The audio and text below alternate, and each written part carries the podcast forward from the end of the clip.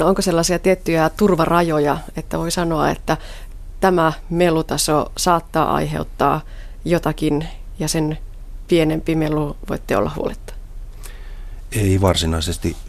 Tuolla sitten kun kuulovauriota mietitään, niin siellä on yleisesti pidetty semmoisia rajoja, missä nyt pitää sitten alkaa pitää kuulosuojaimia, mutta nämä muut terveysvaikutukset, ne voi tulla kohtalaisen hiljaisilläkin äänillä. No onko melulla eroa? Tämmöinen äkillinen, voimakas ääni tai sitten pitkäkestoinen, jatkuva taustamelu? On. on. Melun häiritsevyys lisääntyy sen melun vaihteluvuuden myötä, eli kuinka vaihteleva se melu on, niin se herättää enemmän sitä huomiota ja se häiritsee enemmän. Mutta sitten tällainen kova, äkkinäinen ääni, vaikkapa pistolin laukaus korvan juuressa tai joku muu tällainen nopea, kova ääni, niin se aiheuttaa ihan tällaisia fyysisiä muutoksia. Jos kurkataan tuonne meidän korvaan, niin siellä on tällaisia kuuloaistin soluja, jotka on kai sitten ilmeisesti vähän niin kuin tällaista nukkamattoa siellä korvan sisällä. Kyllä, ja, ja tuollainen äkillinen, äkillinen laukausääni korvan juuressa, niin kyllä se aiheuttaa aivan välittömän kuulovaurion. Siitä ei välttämättä sitten enää edes toivu. Mutta tuota, on tietysti tässäkin se, että jos sitä korvaa altistetaan jonkun, jonkunnäköiselle melulle ennen sitä laukausta, niin saattaisi pienentää sitä kuulovaurioriskiä. Mutta tosiaan siellä aistielimessä tapahtuu, tapahtuu vaurioita ja näitä voi yrittää sitten erinäköisillä hoidoilla korjata, mutta parempi olisi suojautua tuollaisilta äkillisiltä paukauksilta. No puhutaan sitten vaurioista. Meillä on meluvaurioita ja kuulovaurioita. Minkälaisella desibelitasolla syntyy kuulovaurio? Tuollainen 120 desibeliä saattaa jo aiheuttaa pysyvänkin kuulovaurion kertaheitolla. Mutta meillä ihmisillä on, on eroja, että jollekulle ei sitä tule ja joku saa pienemmästäkin sitten jonkunnäköisen vaurion. Yleensä, jos nyt ajatellaan, että kuulolle jotain, jotain tapahtuu, niin puhutaan siitä, että tuossa 80 desibelin yläpuolella kahdeksan tuntia päivässä alkaa olla jo sellainen, että siellä voi tulla jonkunnäköistä vauriota vuosien mittaan. Se saattaa olla, että se vaurio on sellainen, että sitä ei nyt arkielämässä huomaa, häviää korkeita taajuuksia ja niitä ei enää kuule. Mutta sitten kun mennään yli 85 desibelin, niin sen jälkeen alkaa tämä riski, riski kasvaa.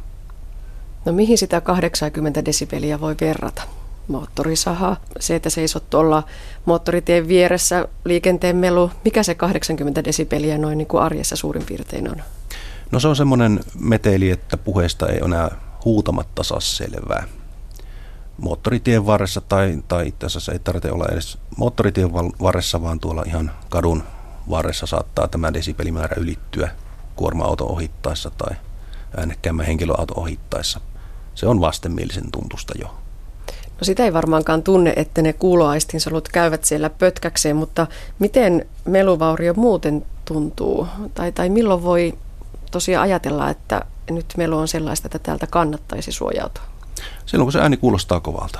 Ei siinä, siis ihminen ei desibelejä aisti eikä sillä ole numeronäyttöä silmälaseissa yleensäkään eikä silmissä. Heti kun se alkaa kuulostaa se ääni, ääni kovalta, niin silloin kannattaa joko poistua tai sitten ottaa kuulosuojamet jonkunnäköiset käyttöön.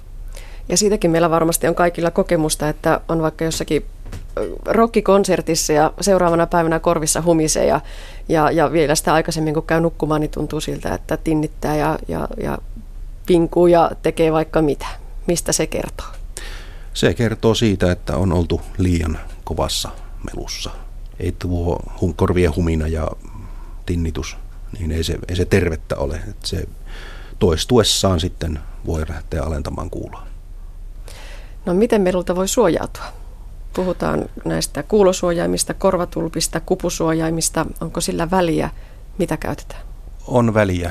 Se, että nuo suojaimet on oltava sellaisia, jos nyt teollisuusympäristöstä puhutaan tai vapaa-ajan, jos nyt käyttää vaikka moottorisahaa tai ruohonleikkuria tai kulmahiomakoneetta tai jotain tällaista kotivälinettä, moottori- tai jopa sähkökäyttöistäkin välinettä, niin kuulosuojan suojamme pitää olla sellainen, että se pudottaa sen melutason sieltä semmoiselle sopivalle tasolle. Se kuulosuojan, sen hyvyys ei ole sitä, että se demppaa kaiken. Jos kuulosuojaan vie koko kuuloaisti, niin sen jälkeen sitten on, tulee näitä vaaratilanteita, kun ei kuule varoituksia tai jotain muuta sellaista. Että se pitää vain pudottaa sen verran, että se on turvallisella tasolla. Mutta tässä kuulon suojaamisessa, niin se on oikeastaan väärä paikka, että lähdetään kuulosuojaimia käyttämään. Melun torjunta lähtee ihan, ihan kokonaan toisista periaatteista, eli siellä pitää päästä kiinni siihen, mistä se melu lähtee. Ja vielä yksi näkökulma meluun. Tällaista täti-ihmistä aina hirvittää, kun katselee nuorisoa, jotka kulkee korvanapit kol- korvissa ja MP3-soitinta kuunnellen ja, ja musiikki kuuluu viereen ihan moitteetta. Jopa sanoistakin saa selvää. Onko silloin liian kova möykkä sen nuoren korville? Se on hyvin paljon todennäköistä, että, että siellä on liian suuret äänenpainetasot korvakäytävässä. Moni on varmaan hankkinut jo itselleen kuuloaleneman tai sitten tinnituksen soittimilla. Se on sitten valitettavaa, että kun nuorilla ei ihan aina riitä sitä ymmärtämystä tajuta sitä riskiä, mikä, se, mikä syntyy näistä tällaisista kuulokkeista. Tämä ääni kuuluu minulle, eli Outille, ja minulla on täällä tänään haastateltavana Antti. Tässä haastattelussa meillä on tarkoitus jutella hieman huonokuuloisuuteen liittyvistä asioista.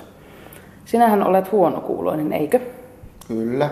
Oletko aina ollut? Huonokuuloinen. Oletko aina ollut huonokuuloinen? En. Synnyin kuulevana, jos tarinat pitävät paikkaansa.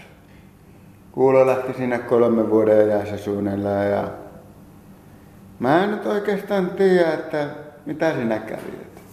Mulla on joku laajalainen Aguarius vestibuli tai jotain semmoista, mutta kolmen vuoden ajassa se kuulo lähti ja vasen korva nyt ihan kuuro ja oikealla mä kuulen jotain. Ja sulla on oikeassa korvassa kuulolaite. Kyllä. No, osasko koulussa opettaja ottaa huomioon huonokuuloisuuden? No kyllä se mulla, kato, kun mä olin kuitenkin huonokuuloinen luokka ja näin, niin ei, ei se meillä niin kuin, se käytti viittomia, viittomakieltä. Vähän riippuu aina, että kuka opettaja oli, mutta se oli sellainen niin kuin, että ei se koskaan niin kuin, puhunut taululle, tauluun päin tai mitään. Että kyllä se niin aina on kääntynyt meihin päin. Sitten kun meni lukioon, niin siellä oli tässä vähän eri homma, että kun oli tulkit näin, niin mä käytin viittomakielen tulkkia, niin se oli ihan sama, että ei niiden opettajien tarvinnut sillä tavalla niin kuin huomioida erikseen. Mutta, mutta kyllä ne niin kuin, ei mulla niin peruskoulussa niin mitään traumaja jäänyt tai mitään. Se hyvin. Kerroit viittomakielen tulkeista ja viittomakielestä, niin minkä ikäisenä sinä itse olet oppinut viittomaan? Miten määritellään, olet oppinut? Alkanut no, kyllä, viittomaan? No kyllä, mä niin kuin kuusivuotiaana, kun mä menin sinne kuuren kouluun, en mä silloin viittanut ollenkaan. Se meni niin, että ensimmäinen koulupäivä ja kaikki viittoja minä puhuin, niin arva kuka tuli kiusatuksi. Kuka oli kiusaaja, en ollut minä.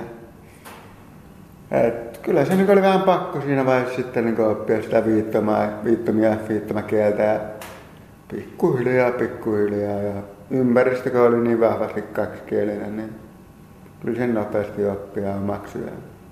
Nyt mä niin kuin lukiossa esimerkiksi mä käytin tulkkeja jo niin hyvin, että ei ole mitään ongelmaa.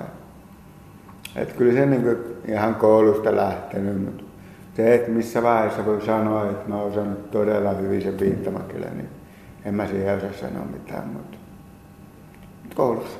Mutta koet kuitenkin olevan, olevasi kaksikielinen? Kyllä. Et se vähän päivästä riippuu, että kumpaa kieltä käyttää enemmän, mutta työympäristö on nykyään viittomakielinen, niin mä käytän viittomakieltä. Kotona tyttöystävä käyttää viittomakieltä. Sitten kun mä menen vanhempien luo, niin mä puhun, käytän suomen kieltä. Sitten toisaalta televisio, media kaikki, niin se suomen kieltä. Et kyllä tässä aika vahvasti kahdella kielellä mennään. No näkyykö, tai pitäisikö sanoa, että kuuluuko huonokuuloisuus arjessasi jotenkin erityisesti? Kyllähän se kuuluu, koska mä en kuule oikein mitään.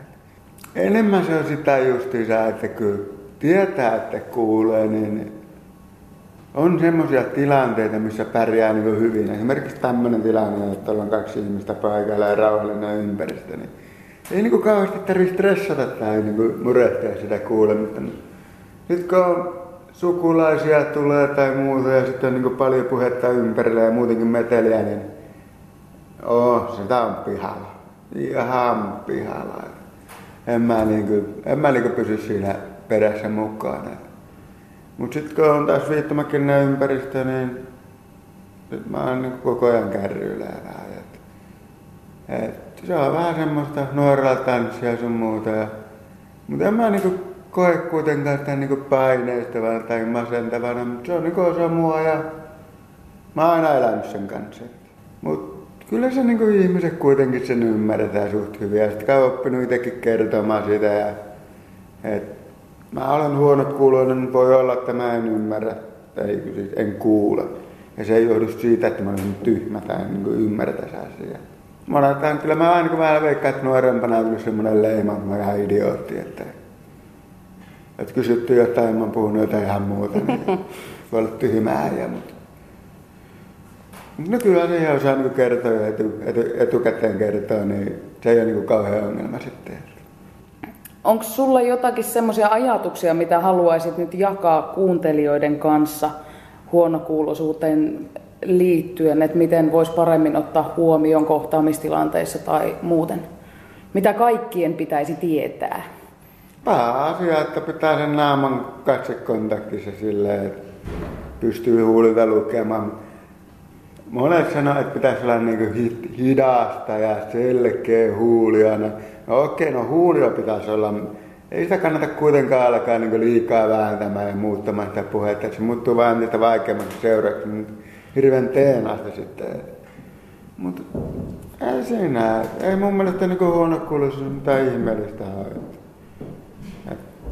Kunhan muista sen ja ehkä pikkusen vaan käytetty huulia enemmän tai silleen niin kuin mutta ei nyt kuitenkaan liikaa kannata rauhoittaa sitä puhetta. Että. Ja sitten otat huomiota, ei se välttämättä kuule, mutta otat sitten uudestaan. Mm. Eikä se kuule sitten. Jos se sitten käy, niin vielä kolmas kerta.